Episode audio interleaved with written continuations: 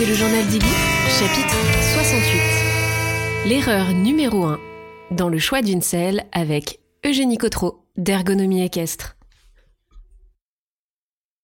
Bonjour et bienvenue dans le podcast qui raconte le quotidien en tant que propriétaire de chevaux. Moi c'est Fanny, je suis cavalière et propriétaire d'une jeune jument qui s'appelle Iggy. Avant de me lancer dans cette aventure dont j'ai toujours rêvé, je me suis posé énormément de questions. Et il m'a manqué un support pour pouvoir faire mes recherches, pour pouvoir m'aider, me guider à travers ce parcours. C'est comme ça que j'ai eu l'idée de créer ce podcast et que je vous donne du coup rendez-vous depuis plus d'un an, tous les mercredis, pour vous partager des connaissances, mais aussi de la prise de recul en tant que cavalier cherchant à devenir propriétaire. Vous trouverez donc dans ce podcast de l'inspiration, de l'introspection, des témoignages, des idées, mais aussi des outils pour vous permettre à votre tour de passer à l'action et de construire votre relation rêvée. Que ce soit en solo ou avec mes invités, je pose ici tout haut les questions que tout le monde se pose tout bas.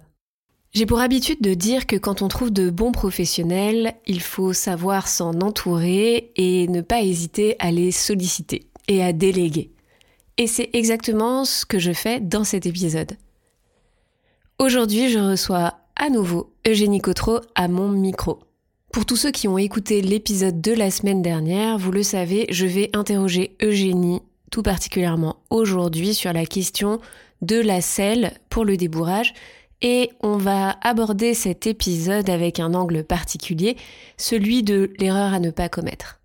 Oui, nous avons une masterclass ensemble dans 10 jours. Vous pouvez retrouver d'ailleurs le lien d'inscription dans la description de cet épisode. Donc, nous n'allons pas vous délivrer bien évidemment toutes les stratégies puisqu'elles vous seront présentées au moment de la masterclass.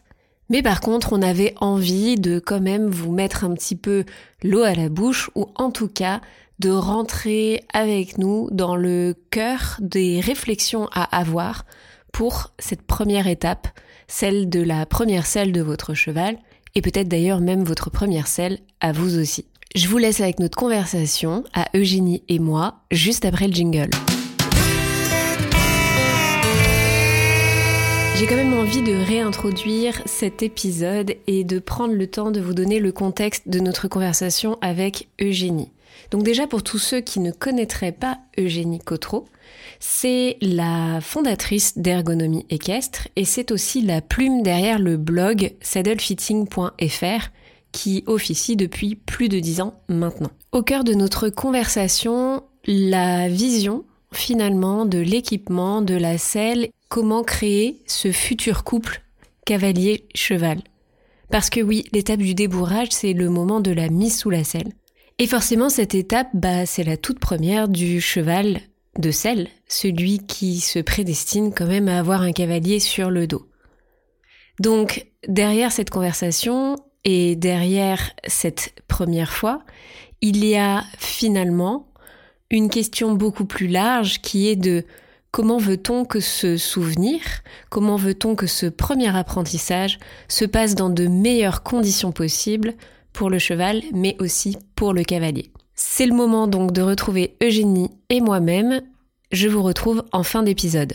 Salut Eugénie, tu fais ton retour sur le podcast pour venir discuter avec moi aujourd'hui d'un sujet qui m'a beaucoup travaillé et qui aujourd'hui encore est une des plus belles bêtises que je pense avoir faites dans mes débuts, dans mes premiers mois de jeune propriétaire, c'est-à-dire le, le choix de la selle pour le jeune cheval, celui qui n'est pas encore débourré.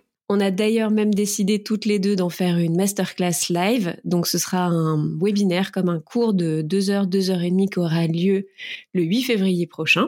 Et donc tout ça, c'est parti d'une question qui continue en fait de me prendre la tête vu que je suis en plein dedans, à savoir comment on choisit une selle pour son jeune cheval qui n'est pas encore débourré, en vue du débourrage bien sûr, mais aussi en vue du début du travail monté, puisque bah vu le prix d'une selle, forcément on n'en change pas tous les mois. Donc ça c'est cette petite question un peu insolvable qu'il a fallu que je tranche et dont j'ai envie de discuter aujourd'hui avec toi. Peut-être que tu pourrais te représenter un tout petit peu en un mot pour mes invités avant qu'on rentre en fait dans le cœur même de notre sujet de notre conversation. Salut Fanny. Bah écoute, merci déjà de m'inviter de nouveau sur ton podcast pour que tes auditeurs me resituent. Donc moi c'est Eugénie, j'ai 37 ans, je suis saddle fitter depuis 2012, formatrice en saddle fitting depuis 2017. Forcément, des cavaliers avec des jeunes chevaux, j'en ai vu passer plein pendant ma carrière, donc je pense que je vais pouvoir t'aider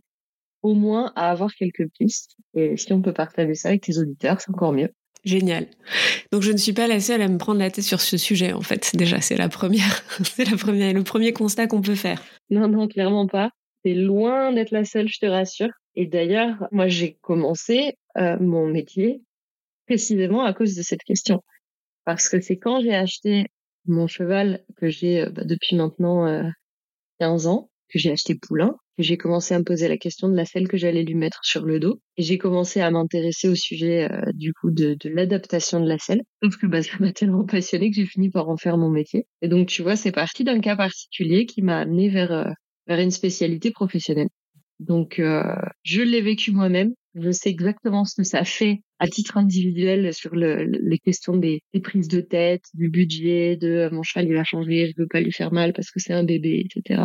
Et j'ai aussi accompagné du coup beaucoup de cavaliers par la suite dans cette euh, fameuse quête avec beaucoup beaucoup de points d'interrogation et quelques arrachages de cheveux au passage. En fait, personnellement, bah, quand j'ai eu Iggy, c'est pareil, je l'ai choisie, elle avait trois ans. Alors, elle était un peu euh, grignette, elle n'était pas tout à fait prête euh, physiquement et émotionnellement à être euh, monter, mais je savais que c'était quand même une des étapes qu'on allait devoir passer ensemble assez rapidement. Et euh, ça a tout de suite été pour moi l'espèce de point noir, tu vois, dans mon projet et dans mon plan d'action, parce que je, me rendais bien compte que la selle, enfin, cristallisait un peu euh, tous les débats. En fait, j'ai passé plusieurs semaines à me dire, ok, qu'est-ce que je fais? Est-ce que je prends une selle d'occasion que je vais tenter de revendre?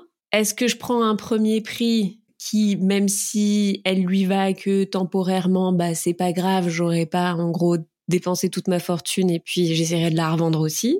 Est-ce que je cherche un saddle fitter sans savoir euh, comment je vais gérer cette séance? Parce que bah finalement, euh, ok, Iggy est habitué à la selle, mais je peux pas monter dessus. Et donc, tu vois, déjà rien que pour prendre une première décision qui était de se dire, euh, est-ce que je fais intervenir quelqu'un pour m'aider justement dans la stratégie, entre guillemets, à adopter pour cette première selle. Est-ce que je peux faire intervenir quelqu'un ou est-ce que je dois résoudre cette équation toute seule sans avoir un vrai début de solution? Puisque si j'avais conscience quand même, on va dire, d'une donnée, c'est que j'y connaissais pas grand chose, quoi. Est-ce que toi, ça t'arrive justement souvent de partir en séance euh, dans ce genre de cas? Ce qu'il faut savoir, c'est que le, la base du métier de, de saddle fitter ou d'ergonome euh, de la selle et même la base du, du métier de cellier d'ailleurs, hein, c'est euh, le conseil.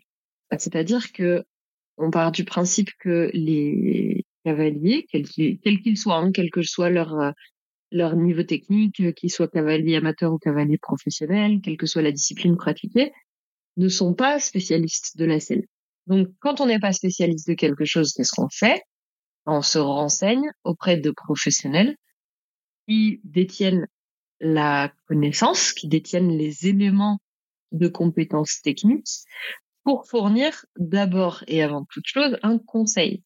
Moi, quelqu'un qui a un jeune cheval et qui se pose la question de la selle, je lui recommanderais systématiquement, s'il le peut, de se faire accompagner par un professionnel qui va pouvoir commencer déjà, ne serait-ce que par ça, par répondre à ces questions. Ça, ça me paraît être la base. Pourquoi? Parce que se débrouiller tout seul quand on n'y connaît rien, c'est quand même super euh, super risqué. Donc on peut avoir de la chance, mais on peut aussi euh, se mettre tout seul dans le pétrin. Donc si on part du principe que le métier de, de cellier, de saddle fitter se pratique sur un, principe de consultation, bah c'est exactement ce qu'on fait en fait. On consulte un professionnel.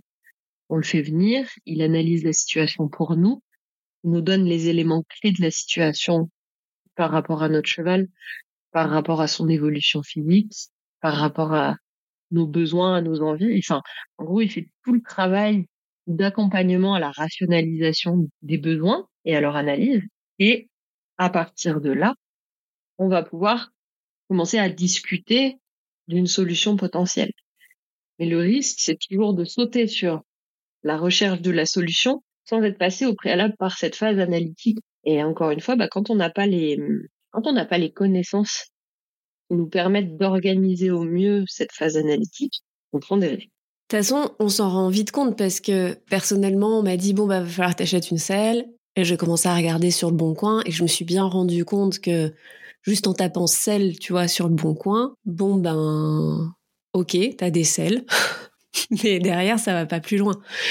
Ça, veut dire qu'il faut déjà effectivement une, une première euh, couche de repères pour se dire bah, quel modèle pour mon cheval, pour euh, mon besoin du moment. Et, euh, et, ça, en fait, un simple moteur de recherche, c'est enfin, peut pas vraiment nous aider en fait à répondre déjà à cette première question, quoi. Ça me paraît compliqué parce que une selle, c'est quand même un objet technique avec une conception euh, assez complexe. Il y a pas mal de paramètres dans la conception d'une selle à prendre en compte dans son adéquation au dos du cheval. il y a au total, euh, juste pour le cheval, hein, il y a six grands paramètres à être capable d'identifier et qui doivent correspondre à six paramètres anatomiques, euh, donc à six relevés de mesure qu'on va faire sur le cheval. Donc ça veut dire que juste pour savoir à peu près quelles sont les caractéristiques techniques de la selle qu'on va rechercher, il faut être suffisamment capable par soi-même de relever ces six points de contrôle sur le cheval et ces six paramètres techniques sur une selle pour être capable de les faire correspondre. Et là, on n'en est encore que à l'intellectualisation du, du besoin sans être rentré encore dans la phase de test, si tu veux. Donc, pour faire une présélection de selle, c'est ça qu'il faut savoir faire. Et donc, c'est sûr que c'est pas juste en allant sur Google euh, et en tapant, euh, je sais pas, euh, j'ai un sel français de 3 ans et il est alzan, que tu vas pouvoir savoir quel sel tu vas lui mettre sur le dos, quoi. Et puis il y a un raccourci qui peut se faire rapidement dans la tête, c'est je vais avoir un jeune cheval, donc forcément il va grandir, il va évoluer physiquement. Entre un 3 ans et un 8 ans en général, on va dire qu'il y a une notion de carrure aussi qui change grandement, pas simplement une question de taille. Et le premier raccourci est de se dire, bah, je vais prendre forcément une, une selle modifiable qui puisse s'adapter. Mais même là, en fait, dans les selles modifiables qui peuvent s'adapter, il y a, enfin, il y a tout un champ de possibles avec euh, justement plein de prises de repères à connaître en amont. Enfin, c'est pas un seul modèle qui peut s'agrandir ou se rétrécir au niveau euh, de l'arcade, c'est bien euh, tout un modèle d'arçon qui doit d'abord s'adapter, c'est ça, au cheval, puis ensuite, bah, potentiellement se rétrécir ou s'agrandir en fonction de la volumétrie du cheval. Oui, complètement. C'est une très bonne chose que des fabricants se soient penchés sur le fait de fournir des solutions d'évolutivité pour leurs produits. Parce qu'à la base, une selle, c'est pas fait pour être évolutif, c'est fait pour être un objet fixe et, et solide d'un seul tenant, donc pas de possibilité de modification ou très peu, et certainement pas euh, modifiable par tout un chacun, ce qui ça suppose l'intervention d'un artisan avec un passage à l'atelier. Maintenant, on a des selles qui existent avec deux ou trois paramètres qu'on peut faire évoluer soi-même assez facilement euh, sans en repasser par la case artisan. Mais comme je disais tout à l'heure, il y a quand même six paramètres hyper important dans le choix d'une selle et on ne peut en faire évoluer que deux ou trois. Donc ça veut dire que quand on parle de selle modifiable ou évolutive, en fait, elle est modifiable ou évolutive, mais seulement à, à 50% de son potentiel, mieux. Donc il y a quand même un choix, une sélection de base à faire sur certains principes, parce que tous les critères qui ne sont pas évolutifs sur la selle, bah, ils doivent être pour le coup très bien choisis parce que euh, bah, si ça va pas, même si les autres paramètres sont évolutifs, ça, ça, changera rien, quoi. Ça va pas, ça va pas. Oui, donc le seul critère d'adaptabilité, comme on est en train de dire, est, est certes intéressant, mais c'est pas la fondation même de cette prise de repère euh, pour pouvoir adapter derrière l'équipement. Est-ce qu'on pourrait un petit peu mieux euh, résumer justement les quelles peuvent être les différentes difficultés à sceller euh, ce jeune cheval pour que des personnes qui sont pas encore dedans, enfin dans cette démarche, comprennent bien le, côté un peu multifactoriel du, du, problème de sel sur un jeune cheval parce que on l'a dit très rapidement, il y a ce côté euh, bah, le cheval il va forcément grandir en taille. Donc, euh, il, va avoir des, mesures euh, différentes euh, sur sa taille.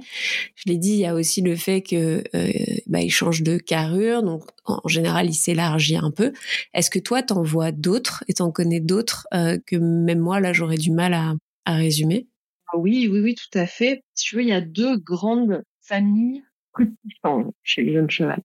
La première, c'est, on va dire, famille de cause de modification physique, c'est le facteur croissance, stricto sensu. C'est-à-dire que c'est un phénomène physiologique qui se passe dans l'organisme du cheval et où on a ces structures physiques, à commencer par le squelette. Et ça, ça commence à être quand même pas mal connu des cavaliers. Hein, donc, ça, charpente qui va se modifier avec les ossifications des cartilages de croissance, euh, qui est un processus qui peut durer euh, jusqu'à très tard chez certains chevaux. Euh, les races les plus grandes et les plus massives, en général, terminent leur croissance osseuse à l'âge de 8-9 euh, ans. Et puis une fois que cette croissance osseuse est terminée, il y a ensuite toute la croissance de ce qu'on va appeler les tissus, euh, les tissus souples, les tissus mous, donc les muscles, les tendons, les ligaments. Cette croissance, on va dire, musculo-tendineuse et ligamentaire, surtout musculo-tendineuse, elle se poursuit encore bien après la fin de la croissance osseuse. Donc, vraiment du point de vue de la maturation des structures, le cheval va être pleinement adulte autour de ses 10 ans. Si c'est un, si c'est un grand cheval avec un peu de, un peu de carrure. Donc, on a vraiment ce, phénomène de croissance. Donc, on détaillera un peu plus précisément pendant la masterclass parce qu'il est quand même soumis à d'autres, d'autres phénomènes, euh, très clairement, parce que c'est pas, je veux dire, les chevaux ne grandissent pas avec le même rythme et il y a plein de facteurs exogènes qui peuvent l'influencer. C'est la première famille de causes euh, de modification physique du cheval qui correspond à ce à quoi tu faisais référence. Maintenant, il y a un second truc auquel beaucoup de personnes ne pensent pas forcément, et pourtant est au moins aussi important, qui est que euh, le cheval, dans la nature, il n'est pas musclé et il se développe pas pour porter. Donc même si tu fous la paix à ton cheval jusqu'à ses 8 ou 9 ans en ne le montant pas et que du coup bah ça, ça, comment dire ses structures au point de vue physique se développent de la façon la, la, plus optimale possible, on va dire ça comme ça. Tu n'as pas encore fait intervenir le facteur travail et notamment le facteur porte du poids sur ton dos. Donc le fait que le cheval soit utilisé sous la selle, eh ben ça change d'autant plus la physionomie. Donc c'est pour ça que euh, d'ailleurs je ne suis pas forcément pour le fait de ne pas monter les jeunes chevaux parce que c'est bien qu'ils puissent entraîner leur corps pendant leur croissance, donc de façon complètement raisonnable. Hein, on va pas on va pas leur tirer dessus sur la couenne comme des, comme C'est bien que pendant la croissance, ils soient, ils commencent déjà à utiliser leur corps pour leur future activité de cheval de selle, qui implique d'abord et avant toute chose de porter du poids sur leur dos. Parce que l'évolution de la posture par le travail et le, travail monté, et surtout un travail monté bien mené, ça peut être phénoménal. On a là les deux grandes familles de, de modifications du cheval, et après, j'occulte volontairement toutes les causes potentiellement accidentelles peuvent venir se rajouter là-dessus, comme les maladies, les blessures, etc., etc. Ouais, finalement, c'est hyper intéressant parce que ce que tu es en train d'expliquer, c'est que souvent on voit la, la croissance comme la difficulté euh, majeure, entre guillemets, dans le choix d'une selle qui va pouvoir accompagner cette croissance, mais on occulte complètement le travail physique que l'on va proposer à notre cheval qui va aussi soumettre des modifications importantes sur la manière dont il se tient et dont son corps en fait évolue et change quoi. Complètement et je dirais même que la plupart des gens pensent que le plus important c'est la croissance au sens physiologique. Mais en réalité, de mon expérience, c'est pas tant cette croissance au sens physiologique qui est potentiellement problématique, c'est la mise en place d'un programme de, construction physique du cheval en vue de sa construction en tant que cheval de selle. La mise en place d'un travail qui va vraiment leur permettre de se construire et d'évoluer d'un point de vue optimal. Tu veux, je peux faire un parallèle assez simple qui est, si tu veux, je sais par exemple, faire de la gymnastique et que tu veux, mettons, apprendre à faire le grand écart, tu attends que ta croissance soit finie, donc en tant qu'humain vers 20 ans, que toutes les structures sont consolidées, et que du jour au lendemain, tu décides que tu vas faire le grand écart, tu vas sacrément en chier. Alors que si tu entraînes très progressivement ton corps quand il est encore souple et malléable, quand tu es petit, tu pousses pas à autre mesure. C'est-à-dire que tu tu fais pas tu fais pas l'entraîneur chinois ou de l'ex-URSS, tu vois. Mais si à partir, je sais pas, mettons de l'âge de tes 6 ans et jusqu'à tes 20 ans, tu as gardé une activité physique raisonnée en fonction de tes capacités sportives, il est probable que quand tu arrives à 20 ans, le grand écart, ce soit, ce soit même pas une question, ce soit une formalité, c'est juste quelque chose que ton corps sait faire. Et il est, il a été développé en l'optique de. C'est hyper intéressant comme parallèle. Euh, je rajouterais là-dessus que, bon, pour ceux qui, qui me suivent sur Instagram, c'est pas vraiment une surprise, mais euh, moi j'avais complètement occulté aussi les variations, tu vois, en termes de poids et de volume entre été et hiver. Et du coup, bah le fait que moi j'ai démarré un, un pré-débourrage euh, à une période où Iggy était euh, complètement grignette. Ensuite, euh, elle a pris euh, beaucoup trop de poids. Maintenant, elle est de retour à un poids normal, mais il y a ça aussi qu'il faut apprendre à gérer et euh, forcément, ça a une incidence, je suppose, sur le matériel. Bah, complètement. Après, cette question de poids, c'est pas une question spécifique au jeune cheval. Le, le, jeune cheval, il a par rapport à n'importe quel cheval d'âge mûr, on va dire un cheval d'âge mûr, c'est un cheval qui va être entre, mettons, ses 10 et ses 25 ans, parce que pour moi, c'est vraiment le, l'âge de la maturité du cheval, on va dire 10 à 20. Allez. Mais moi, je considère qu'un jeune cheval reste jeune jusqu'à ses 8, voire 10 ans. Le jeune, le cheval qui a passé l'âge des 10 ans, le, facteur croissance au point de vue physiologique, il n'existe plus. Par contre, le risque en termes de variation de poids considérable, il est toujours là. Bien sûr, tu as complètement raison de le mentionner. C'est un facteur considérable qui va jouer sur euh, la qualité de travail du cheval, mais aussi évidemment sur l'adaptation de son équipement. Mais il est, pour le coup, il n'est pas spécifique au jeune cheval, celui-là.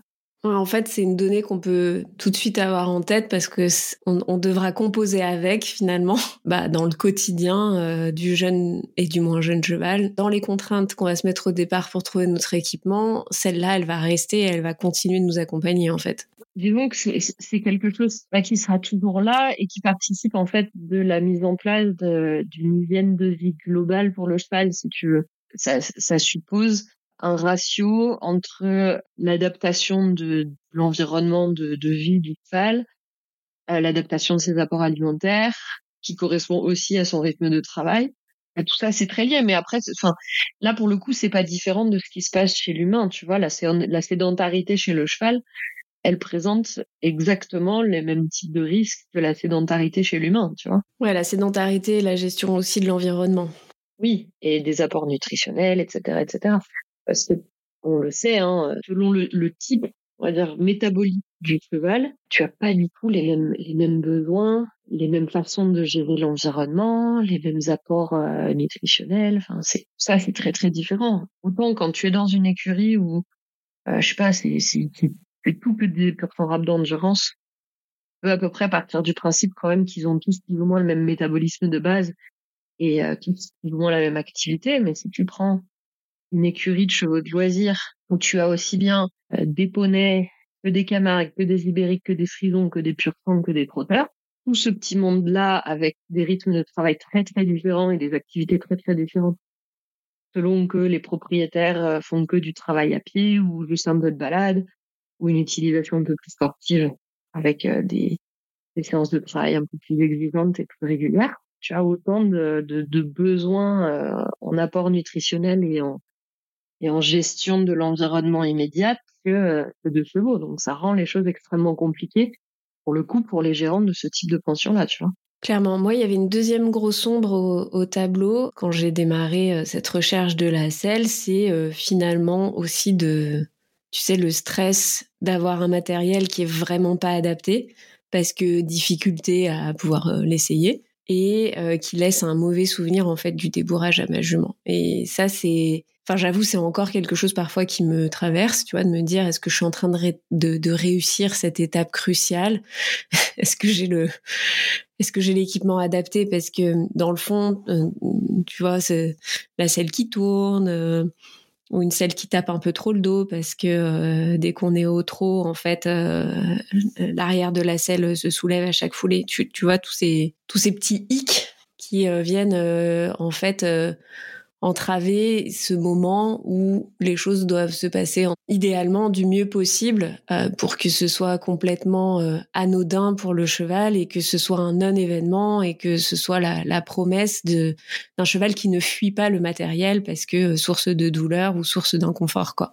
Bah clairement, tu veux ce que je ce que je dis toujours c'est quand on a un cheval de selle si au moment de sa rentrée des classes on commence à le mettre mettre au travail. Donc, ça commence forcément avec l'étape du débourrage, qui est un peu son CP à lui, tu vois. Si d'entrée de jeu, tu apprends à ton cheval de selle que la selle, c'est un problème, tu garantis à peu près à 100% qu'il va pas aimer son futur taf. Donc, effectivement, c'est ta crainte est tout à fait légitime et fondée de te dire, déjà vis-à-vis de ton cheval, que si la selle, euh, quand elle lui est introduite dans sa dans sa naïveté de ces, de, années comme étant un problème fondamental, bah, tu vas créer de fait une appréhension euh, qui sera difficile à, lever par la suite. Parce qu'on le sait, hein, c'est toujours plus facile d'installer une bonne habitude dès le départ que de désincruster une mauvaise habitude pour la remplacer par une bonne ensuite. Le débourrage et donc l'introduction dans la vie du cheval de l'objet sel par rapport à son corps et par rapport à son mental et à son travail et tout, c'est hyper, hyper important. Donc, il y a effectivement toute la composante, euh, on va dire, psychologique et comportementale pour le cheval. Mais il y a aussi une vraie question de sécurité pour le cavalier parce que comme tu, comme tu le dis, bah, la selle, elle peut tourner, elle peut être instable. Or, le jeune cheval, quand, la, quand il prend le poids du cavalier pour la première fois sur le dos, il est rarement très stable et il sait pas trop à quoi s'attendre non plus. Donc, si tu as une selle instable sur un cheval instable, et que le cavalier, n'étant pas très sûr de lui, peut casser la figure, ça peut non seulement générer un problème de, de sécurité, c'est, pour le cavalier c'est problématique par rapport à cette question de sécurité, mais on peut aussi parfois traumatiser le cheval par rapport, non pas par rapport à la selle, mais par rapport au fait d'être monté, parce que euh, bah, il se rend bien, en, en, général, un jeune cheval quand il fait tomber son cavalier, il se rend bien compte que c'était pas quelque chose qui était censé arriver, et puis quand il voit la gueule de l'humain qui est pas content ou qui a mal, bah, il peut vite, alors sans parler d'anthropomorphisme, mais il peut quand même vite rentrer dans la culpabilité. Moi, je, je garde en mémoire la tranche de mon poney la première fois que je suis tombée de son dos.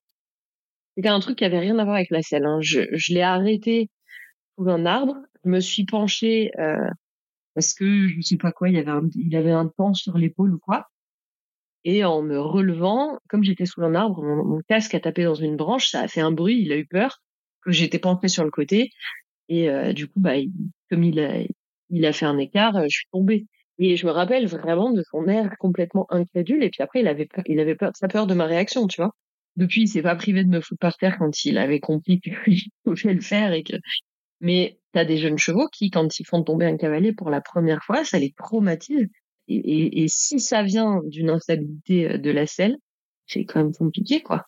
Ouais, les associations se font super vite à cet âge-là et c'est pour ça que on, dit, euh, un bon débourrage, c'est quand même garantir des bonnes associations tout le long des différentes étapes qui cheminent ce parcours, euh, que ça commence à pied puis du coup ça finit monter. Donc c'est vrai que on, parle toujours du fait de monter sur le cheval, mais tu vois même une selle qui tourne quand tu es en phase de pré-débourrage, c'est déjà en fait une mauvaise association en soi, quoi.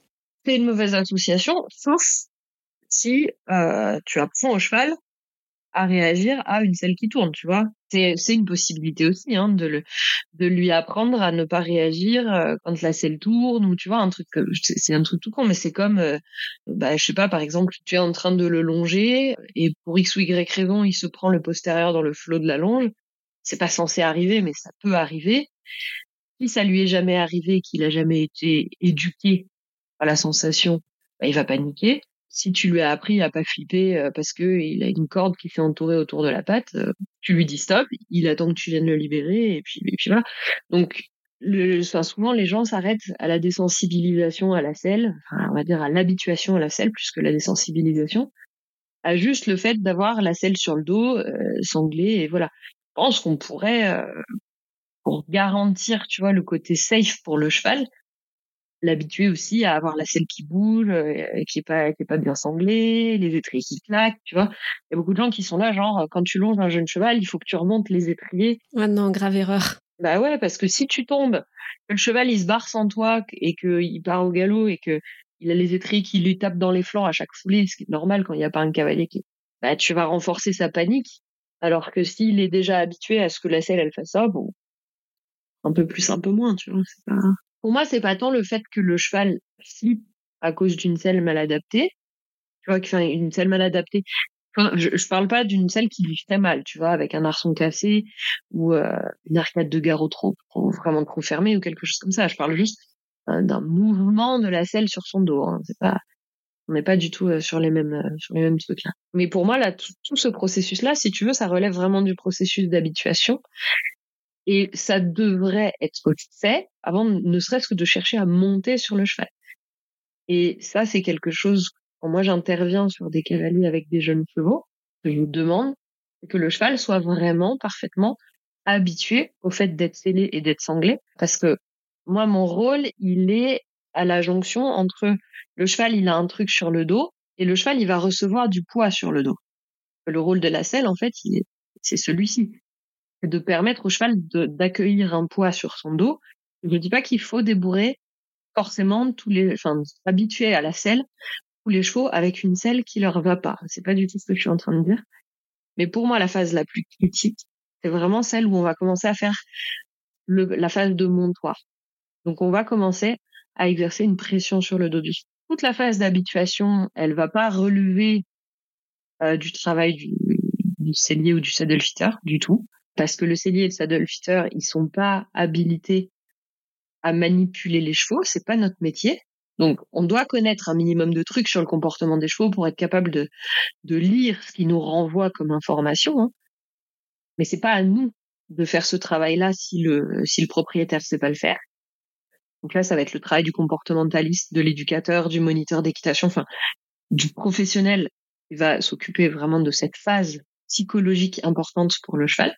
Mais avant de commencer à mettre du poids sur le dos du cheval, là, c'est vraiment fondamental d'avoir une intervention de la part d'un professionnel de la selle qui va garantir qu'à partir du moment où il y a du poids qui va s'exercer sur cette interface qui est la selle, il y a une forme de garantie que la selle sera stable pour pas mettre la sécurité du cavalier en jeu et que les pressions seront bien réparties sur le dos du cheval pour pas lui créer de sensations de douleur ou de réflexes qui est très négatif parce que euh, bah on est euh, la selle elle est quand même euh, de part et d'autre de la colonne vertébrale donc tu as des sorties nerveuses. Donc il suffit d'une pression à un mauvais endroit pour et un, un, geste réflexe si tu veux. C'est même pas le cheval qui a le temps de calculer euh, ce qui lui arrive. Des fois c'est vraiment euh, du tac au tac donc donc voilà sur cette étape du débourrage quoi. Pour moi elle se fait vraiment en deux temps. C'est habituer le cheval à l'objet et au comportement de l'objet d'une part et après introduire l'objet par rapport à sa fonction réelle, qui est celle d'accueillir un cavalier là-dessus. C'est quoi, à ton avis, toi, la, principale erreur ou les principales erreurs qui sont faites en général par les cavaliers, quels qu'ils soient, hein, d'ailleurs amateurs euh, ou professionnels, ou parce que bon, là, moi, je m'adresse principalement, effectivement, à des gens comme moi, mais euh, mais je me doute que ça doit être un véritable casse-tête aussi euh, pour les professionnels du débourrage qui ont plein de chevaux différents, avec plein de carrures différentes, avec plein de tailles différentes, tu vois. avoir un stock de sel qui s'adapte à, toutes les conformations, c'est peut-être un idéal, mais c'est pas forcément facile non plus. Donc, euh, est-ce qu'il y a une erreur que tu vois souvent et, et qui revient? Il y a des erreurs qui vont être différentes selon de qui on parle. C'est vrai que pour beaucoup de propriétaires qui, comme toi et moi, avant de commencer avec un jeune cheval, mais directement avec l'envie de bien faire dès le début pour le cheval, en ayant conscience des processus d'apprentissage, des processus de maturation, etc. Euh, je dirais que très souvent, les cavaliers propriétaires, euh, tu sais, un peu chabichou, euh, qui est très bien être dans, dans le bien-être du cheval et tout, et ces personnes-là, la principale erreur, c'est de pas oser assez vite monter sur les chevaux ça paraît complètement paradoxal ce que j'ai dit. Je vais pas remettre en cause le fait qu'il y a des gens qui veulent pas monter sur les chevaux parce que les chevaux sont physiquement pas prêts. Ça, c'est une chose. Et ces gens-là, au contraire, c'est euh, bravo, félicitations. La conscience que ton cheval n'est pas prêt à te porter. Mais la phase de débourrage et de mise au travail du cheval chez les cavaliers vraiment désireux de bien faire, elle est souvent un peu paralysée par une peur de, une peur d'oser, tu vois, une peur de passer à l'action. Là, pour moi, c'est déterminant pour ces cavaliers-là. C'est déterminant pour eux d'être accompagnés par des professionnels qui vont les guider. Je t'ai parlé de mon premier cheval tout à l'heure. J'ai encore, mais j'ai eu un deuxième cheval que j'ai revendu ensuite. Très compliqué avec un, on s'entendait pas, tu vois. Il y a, j'osais pas y toucher, tu vois, tellement j'avais peur de lui. J'avais peur de mal faire, j'avais peur de faire mal. Et en fait, à un moment, j'ai commencé à bosser avec une, avec une coach qui m'a dit, non, mais en fait, là, il faut y aller. Parce que t'es tellement dans l'hésitation que lui, du coup, il hésite aussi. Donc, je dirais que vraiment, tu vois, par rapport à, au fait de monter ce cheval, donc, euh, bah, l'interaction forcément euh, que j'avais avec lui via la selle, elle, elle, était biaisée parce que je n'osais pas. Et tu vois, mais ça s'est traduit dans ma carrière professionnelle par des cas de figure du style des cavaliers me faisaient vérifier la selle de leur jeune cheval religieusement tous les trois à six mois, sans poser leur cul dessus. C'est-à-dire qu'ils payaient une prestation pour ne pas utiliser la selle, mais pour être sûr qu'au cas où ils utiliseraient la selle, ça pourrait potentiellement aller. Mais enfin, c'est un peu contre-productif, tu vois. Oui, comme tu as dit, la fonction de la selle, c'est de supporter le poids. Donc, à un moment donné, bah, il faut qu'il y ait le poids, quoi. Sinon, ah, si, oui, tu peux faire tous les réglages. Euh, voilà, il y a, bon, tu fais des réglages, mais tu fais pas tourner la machine. Absolument. Moi, les chevaux avec lesquels je travaille, ce sont des chevaux de selle. Là, j'adore les jeunes chevaux, j'adore les poulinières, j'adore les vieux chevaux, mais c'est pas mes clients, ceux-là. Moi, c'est les, les, chevaux, à partir du moment où ils sont montés, j'interviens dessus. S'ils sont pas montés, ça sert à rien que j'intervienne dessus on va dire l'erreur c'est même pas vraiment une erreur, tu vois, c'est plus ça, c'est un manque de confiance. On peut pas qualifier d'erreur un manque de confiance en soi, tu vois. Mais c'est vraiment le truc le plus problématique que je vois chez les cavaliers amateurs qui font désireux de bien faire avec leur avec leurs jeunes chevaux. C'est cette peur de mal faire. Et du coup, ça crée aussi, même quand ils montent les chevaux, tu vois, dès qu'il y a le moindre petit truc qui va pas, tout de suite ils vont incriminer la selle, alors que ça se trouve, lui, s'il a fait l'abruti au pré, il s'est cassé la figure, il faut qu'il voit l'ostéo, tu vois.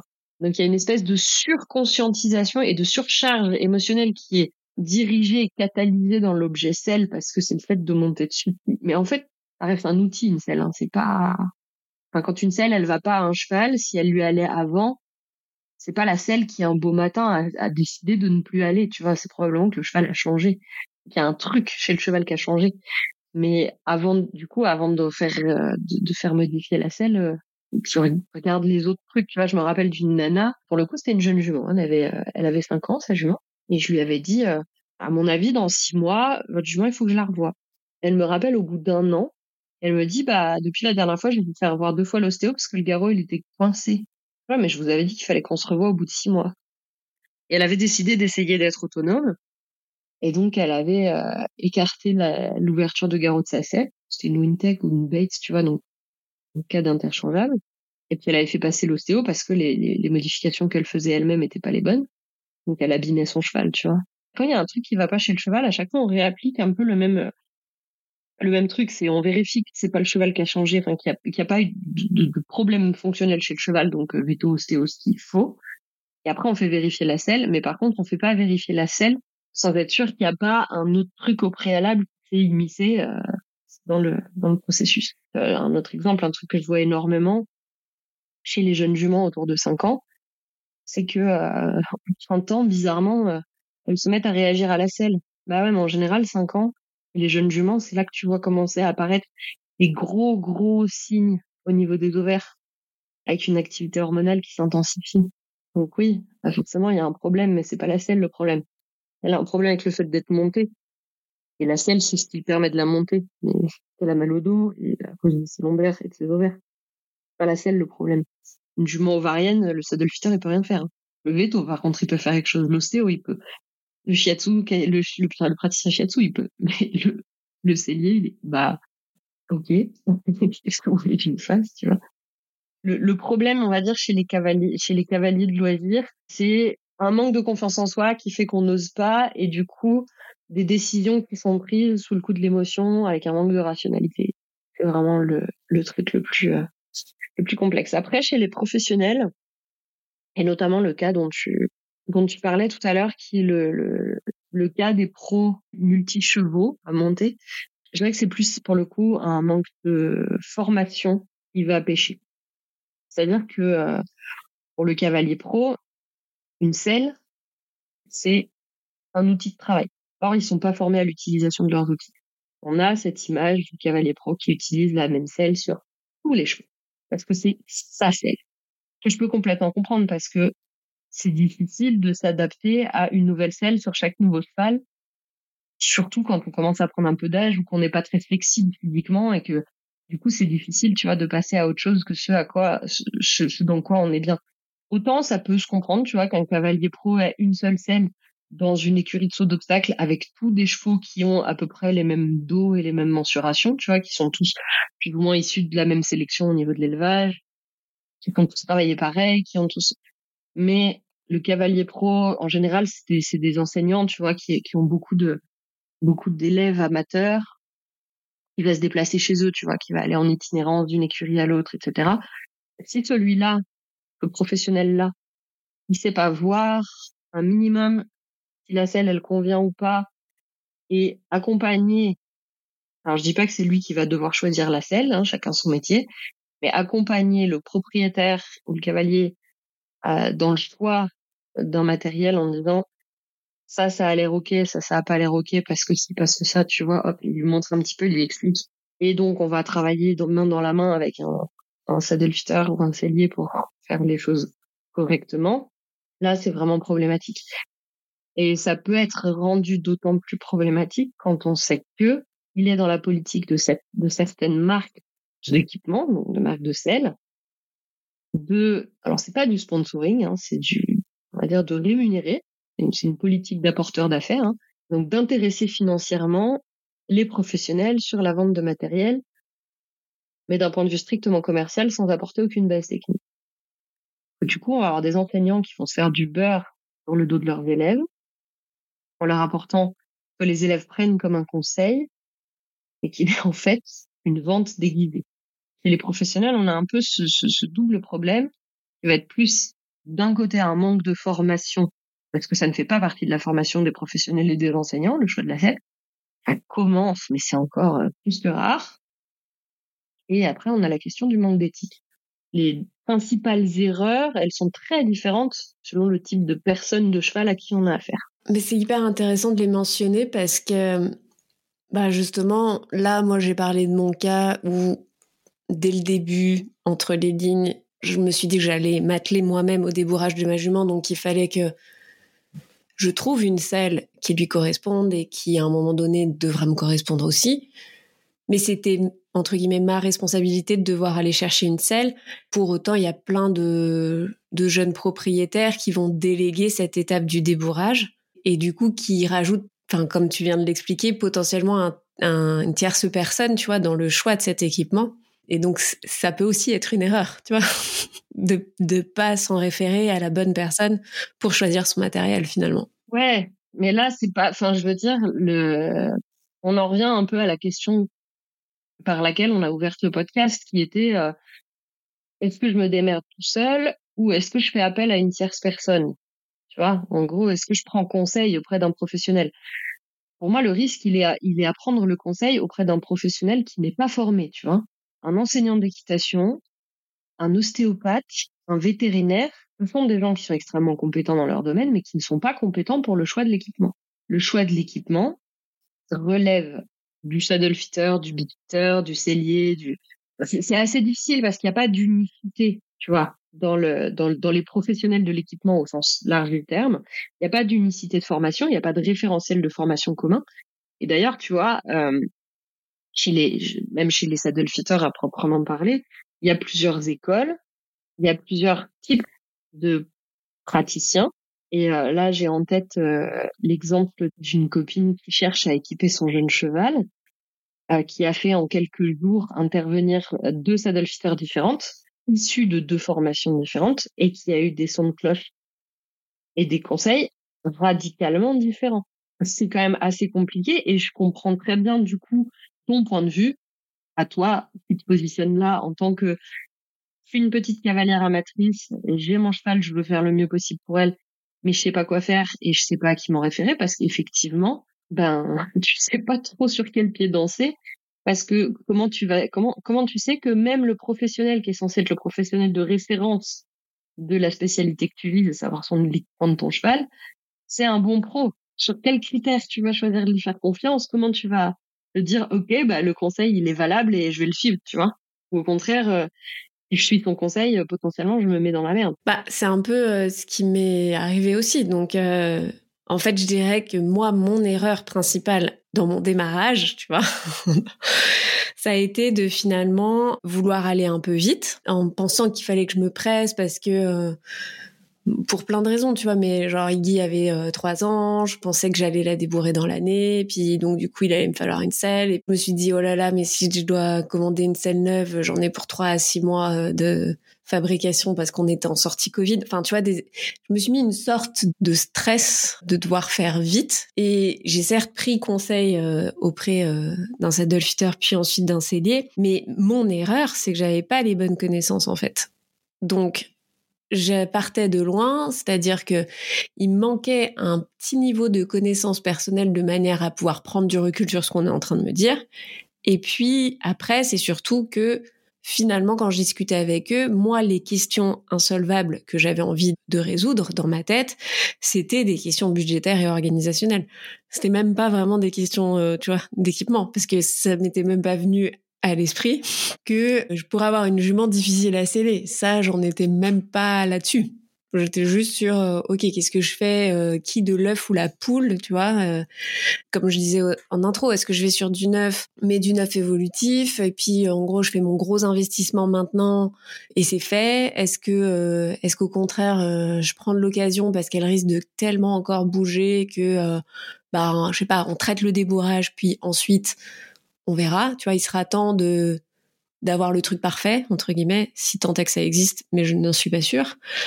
Ces questions budgétaires et organisationnelles, bon, on peut toujours prendre conseil, effectivement, auprès du pro qui peut nous induire, mais lui, il est surtout là aussi pour d'abord venir nous répondre à, notre problématique d'équipement à l'instant T, en fait. Alors, je sais qu'il y a, en fait, je sais qu'il y a des professionnels qui vont fonctionner comme ça.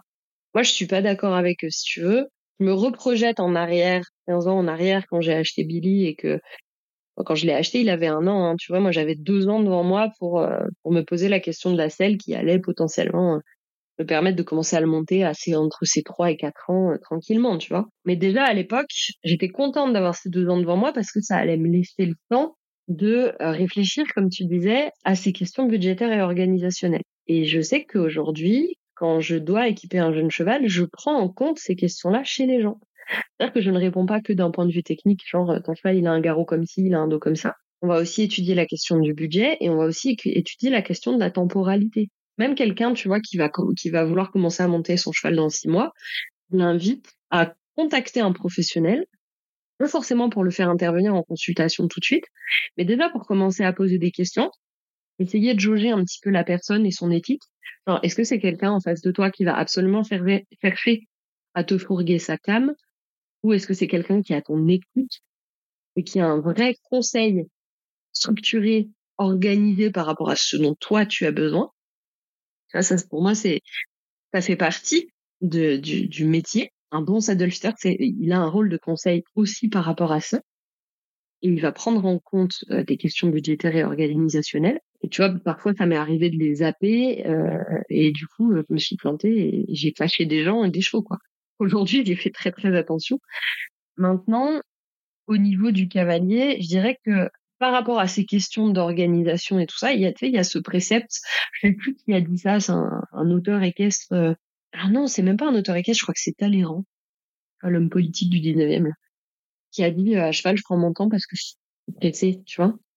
Je dirais que là, c'est un peu la même chose, genre, si t'es pressé de monter sur ton cheval, prends ton temps de réfléchir à comment tu vas faire pour y monter dessus avec quoi tu vas y monter dessus, tu vois. Donc aujourd'hui sur le sur le marché de l'équipement, donc dans les réponses techniques qui existent, on a des selles qui vont de 500 à 5000 balles.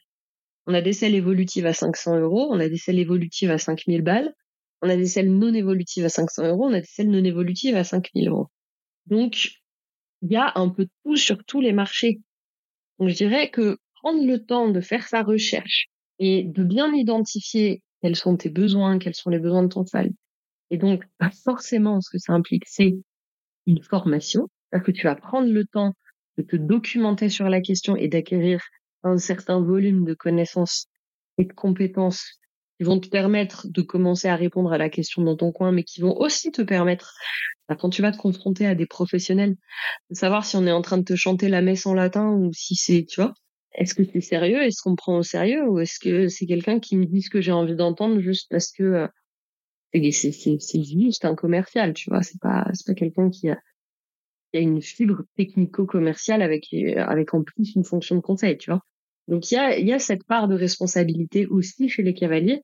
Je sais que dans ma pratique, surtout depuis que je suis formatrice, évidemment, mais dans ma pratique, j'essaye toujours d'inclure ce volet pédagogique pour aider les gens à être le plus responsable et autonome possible vis-à-vis de leur choix. C'est très clair et c'est aussi pour ça que euh, je suis venue te voir pour qu'on décide de faire cette masterclass parce que bah voilà c'est pas un secret mais euh, en discutant avec toi on a cette vision commune de comment en fait on fait un accompagnement qui n'est pas que sur des questions toujours techniques mais qui amène une certaine pédagogie et aussi une dimension bah, de, de management du quotidien derrière parce que une selle, c'est pas un usage unique, donc c'est pas j'ai fini le débourrage, là, euh, je m'en débarrasse et puis on verra bien si je dois en prendre une après. C'est quelle est l'approche stratégique entre guillemets qu'on veut avoir et qu'on doit avoir pour se dire bah c'est un équipement à part entière qui représente quand même une certaine somme d'argent, mais aussi euh, qui mobilise des ressources, que ce soit en temps et en énergie, parce que comme c'est un achat conséquent, on n'en change pas tous les quatre matins. Donc à chaque fois qu'on doit euh, changer son équipement, bah forcément, euh, comme tu dis, ça prend du temps de, de refaire toutes les démarches, euh, d'aller prendre des rendez-vous avec les différents pros de santé, puis ensuite le pro de l'équipement en tant que tel. La masterclass, on l'a pensé comme ça. On s'est dit, ok, en fait, il y a une problématique régulière et récurrente dans la vie, en fait, du, du cavalier propriétaire d'un très jeune cheval. C'est le moment du débourrage et le moment finalement de trouver ce, premier équipement en fait euh, pour passer cette étape. Et c'est une question et c'est une problématique qui ne doit pas être un problème, mais qui est multifactorielle. Donc, il faut euh, l'envisager avec une dose de connaissances et ensuite un plan d'action par rapport à cette dose de connaissances. Et, et c'est pas juste un achat en tant que tel euh, d'une selle suite à la lecture d'un billet de blog ou même euh, à l'écoute juste euh, d'un épisode de podcast qui est très bien parce que ça permet de de rentrer dans comment dire la démarche intellectuelle à avoir mais qui n'est pas suffisant pour justement euh, derrière aller dans le concret et dans des premières pistes d'exploration pour pouvoir euh, bah, pour pouvoir se dire ok je, sais comment j'aborde en fait cette question de manière très concrète quoi dès demain matin. Absolument. Une selle c'est euh, c'est un investissement. Tu sais moi quand j'ai acheté Billy j'avais deux budgets. J'avais le budget à chaponnet avec le prix du poney plus la visite veto plus les frais de transport parce qu'il y avait quand même il y avait quand même 800 kilomètres, c'était conséquent et je suis passée par un transporteur. Donc il y avait une enveloppe pour ça et il y avait une enveloppe pour l'achat de la selle. Et qui étaient deux enveloppes qui avaient des montants qui étaient quasiment identiques. Un peu moins cher sur la selle, mais guère, tu vois. Parce que je voulais vraiment le meilleur pour lui. Je bénis, en fait, tu vois, les, même si sur le coup ça m'a mis très en colère, mais je bénis les celliers qui à ce moment-là, on parlait pas du tout de fitting, je te parle de ça, on était en 2009, donc autant me dire que ça nous rajeunit pas. Je bénis les celliers qui m'ont de haut et qui m'ont dit non mais vous posez pas la question d'avoir une selle adaptée à votre cheval, nous nos selles elles vont à tous les chevaux, tu vois. Ok, donc ce budget matériel va se transformer en budget formation. Voilà. et j'en suis très contente aujourd'hui. C'était pas du tout un investissement euh, loupé, bien au contraire. Mais j'ai changé complètement mon fusil d'épaule, tu vois. Je, à ce moment-là, je considérais la marque. J'écoutais ce que les gens disaient de telle ou telle marque, tu vois, en me disant cette marque, ils font ci, ils font ça, ils équipent telle personne, tel cavalier pro, machin. Et là, j'ai commencé à me dire, non, mais en fait, ça, c'est pas du tout intéressant. Ce qui est vraiment intéressant, c'est quelles sont les problématiques d'un cheval par rapport à son équipement. Qu'est-ce que moi, en tant que cavalière amatrice, et pour la... à l'époque, je n'avais absolument aucune idée ou envie de devenir pro. Hein. on est bien clair, enfin, on en a parlé dans le podcast précédent, j'étais chef de projet marketing dans les transports en commun. Donc, tu vois, loin de moi l'idée de, de, de bosser la filière équipe. Et puis en fait, j'ai commencé à aborder vraiment le truc comme un OK, bah, je vais monter mon projet. Quels sont les éléments à ma disposition? Qu'est-ce que je sais, qu'est-ce que je ne sais pas? Quel est l'état du marché? Quelles sont les réponses des professionnels? Quels sont les différents designs qui existent? Voilà. Alors aujourd'hui, bah, notamment avec mon travail, mais aussi avec le travail de, tous les autres saddle en France, on a des professionnels qui peuvent te faire un peu prendre des raccourcis, mais ça n'empêche pas que chaque personne étant responsable de son cheval, à partir du moment où elle veut lui monter dessus, doit s'intéresser à cette démarche fondamentale de je vais investir du pognon dans un objet qui peut potentiellement compromettre le bien-être de mon animal et ma santé et ma sécurité en, tant que cavalier. Qu'est-ce que j'ai besoin de savoir? Euh, En gros, où est-ce qu'elle commence la délégation de responsabilité et jusqu'où moi ma, ma responsabilité elle est engagée dans l'histoire ça enlève un petit peu le côté euh, rêve de poney quand t'es gosse, quoi. C'est sûr que ça te, ça te rend la chose un petit peu plus adulte, un petit peu plus mature, et peut-être un petit peu moins légère et, moins fun. Mais en même temps, aujourd'hui, une selle, quand on veut vraiment une selle euh, neuve, fabriquée en France, machin et tout, c'est tout de suite quasiment 4000 euros, quoi. Et je sais pas toi, mais moi, 4000 euros, j'ai pas un budget de 4000 euros dispo comme ça, là maintenant, euh, sous la main à mettre dans une selle, quoi. Et du coup, c'est un investissement, comme si j'achetais une voiture presque. J'ai failli faire la remarque tout à l'heure dans mon exemple. Mais c'est exactement ça. Hein. C'est comme acheter euh, une voiture. C'est un véritable investissement. Et puis, euh, peut-être finir sur cette anecdote, mais c'est vraiment comme une voiture. C'est-à-dire qu'à partir du moment où on a une selle neuve et qu'on s'est planté dans le choix de sa selle neuve et qu'elle n'a pas servi, la décote, elle fait mal. Donc euh, c'est toujours ok, on pourra la revendre, mais la décote, elle fait vraiment mal et du coup, bah, on a littéralement perdu de l'argent pour ensuite pouvoir réacheter un matériel. C'est pour ça que l'achat compulsif, quand il s'agit de matériel technique comme une selle, donc un, matériel technique avec une déjà une grosse valeur de base et en plus une forte valeur ajoutée, comme une selle, ça se réfléchit vraiment à l'avance. Et autant, tu vois, moi, très souvent, je vais finir sur ce conseil-là, hein, moi, pour les jeunes chevaux, ce que je dis aux, cavaliers, c'est ne claquez pas tout votre livret à tout de suite. Achetez quelque chose de temporaire, de pas trop cher. Aujourd'hui, euh, je prends, l'exemple de la marque Wintech, mais il y en a d'autres. Tu vois, des, marques qui sont des budgets à peu près équivalents, on va dire entre 700 euh, et 1200 euros, qui sont tout à fait corrects, avec une bonne ergonomie, qui sont réfléchis pour être évolutif, adaptable, c'est léger. Wintech, pour rester sur l'exemple de cette marque, il y a un énorme avantage, c'est que c'est du synthétique, donc ça se dégrade beaucoup moins vite que le cuir, tu vois. Donc si ton jeune cheval, il lui prend l'envie de te rouler dans la carrière avec, tu l'abîmes potentiellement moins, quoi. encore que normalement une selle qui avec un cheval qui s'est roulé dessus, tu fais vérifier l'arçon pendant un cellier, mais bon. Le plus, le plus simple étant d'apprendre au cheval à ne pas se rouler avec la selle quand même. mais, mais bon, on est d'accord. Ça arrive. On est d'accord. Mais ça peut arriver. Mais quoi qu'il en soit, plus l'objet de base est cher, plus la décote qui est, une décote qui est toujours à peu près la même. Hein. C'est euh, comme une c'est comme une voiture d'occasion. La décote standard c'est 30% sur le prix du neuf. C'est comme c'est vraiment comme les bagnoles. Donc si tu as acheté une selle 3000 euros, ta décote c'est 1000 balles. C'est-à-dire que ta selle à 3000 euros, tu peux la revendre, tu peux espérer la revendre 2000. Même si elle n'a pas servi, à partir du moment où elle est de seconde main, tu vas appliquer une décote d'à peu près 30%. Si tu as une selle à 900 balles, ok, bah ta décote, c'est pas compliqué, elle est de 300 euros. Donc tu perds, proportionnellement, tu perds autant d'argent, mais financièrement, tu perds beaucoup moins. Tu n'as perdu, entre guillemets, que 300 euros. Donc il y a aussi ça qui est à prendre en compte. Enfin, c'est les, les, jeunes chevaux, c'est comme les gosses. Hein. Des fois, ça, évolue tellement vite que bah, la selle, elle dure un an, euh, pas plus, quoi. Je propose qu'on conclue justement en expliquant euh, qu'est-ce qu'on va voir dans la masterclass et du coup euh, quel va être le contenu. Donc on va répondre à la question quelle selle et quelle stratégie surtout d'équipement pour débourrer mon jeune cheval. Tu démarreras par une partie, on va dire d'un point de vue idéal et ergonomique, euh, comprendre les repères, les différents repères dont tu nous as parlé, mais surtout on va donner une pédagogie autour de cette question et, comme on le disait, une véritable stratégie qui tient compte des contraintes financières, temporelles, organisationnelles du jeune propriétaire. Oui, oui, tout à fait. L'idée, c'est pas que ce soit que une masterclass autour de la problématique du jeune cheval, c'est que ce soit une masterclass parte de la problématique de je dois sceller mon jeune cheval pour aller vers comment je fais, quels sont tous les tenants et les aboutissants de cette recherche, qu'est-ce que ça va impliquer pour moi, vraiment quel plan stratégique je peux mettre en œuvre pour minimiser les risques de me planter? Donc, si vous souhaitez faire cette masterclass, il y a le lien directement en description de l'épisode. Vous repartirez donc avec deux heures et demie toute la science de génie et l'expérience de génie sur la question, mais aussi votre feuille de route à pouvoir euh, vous appliquer pour répondre à votre problématique. Merci beaucoup, Eugénie. Et puis, bah, du coup, je te donne rendez-vous dans deux semaines pour la masterclass.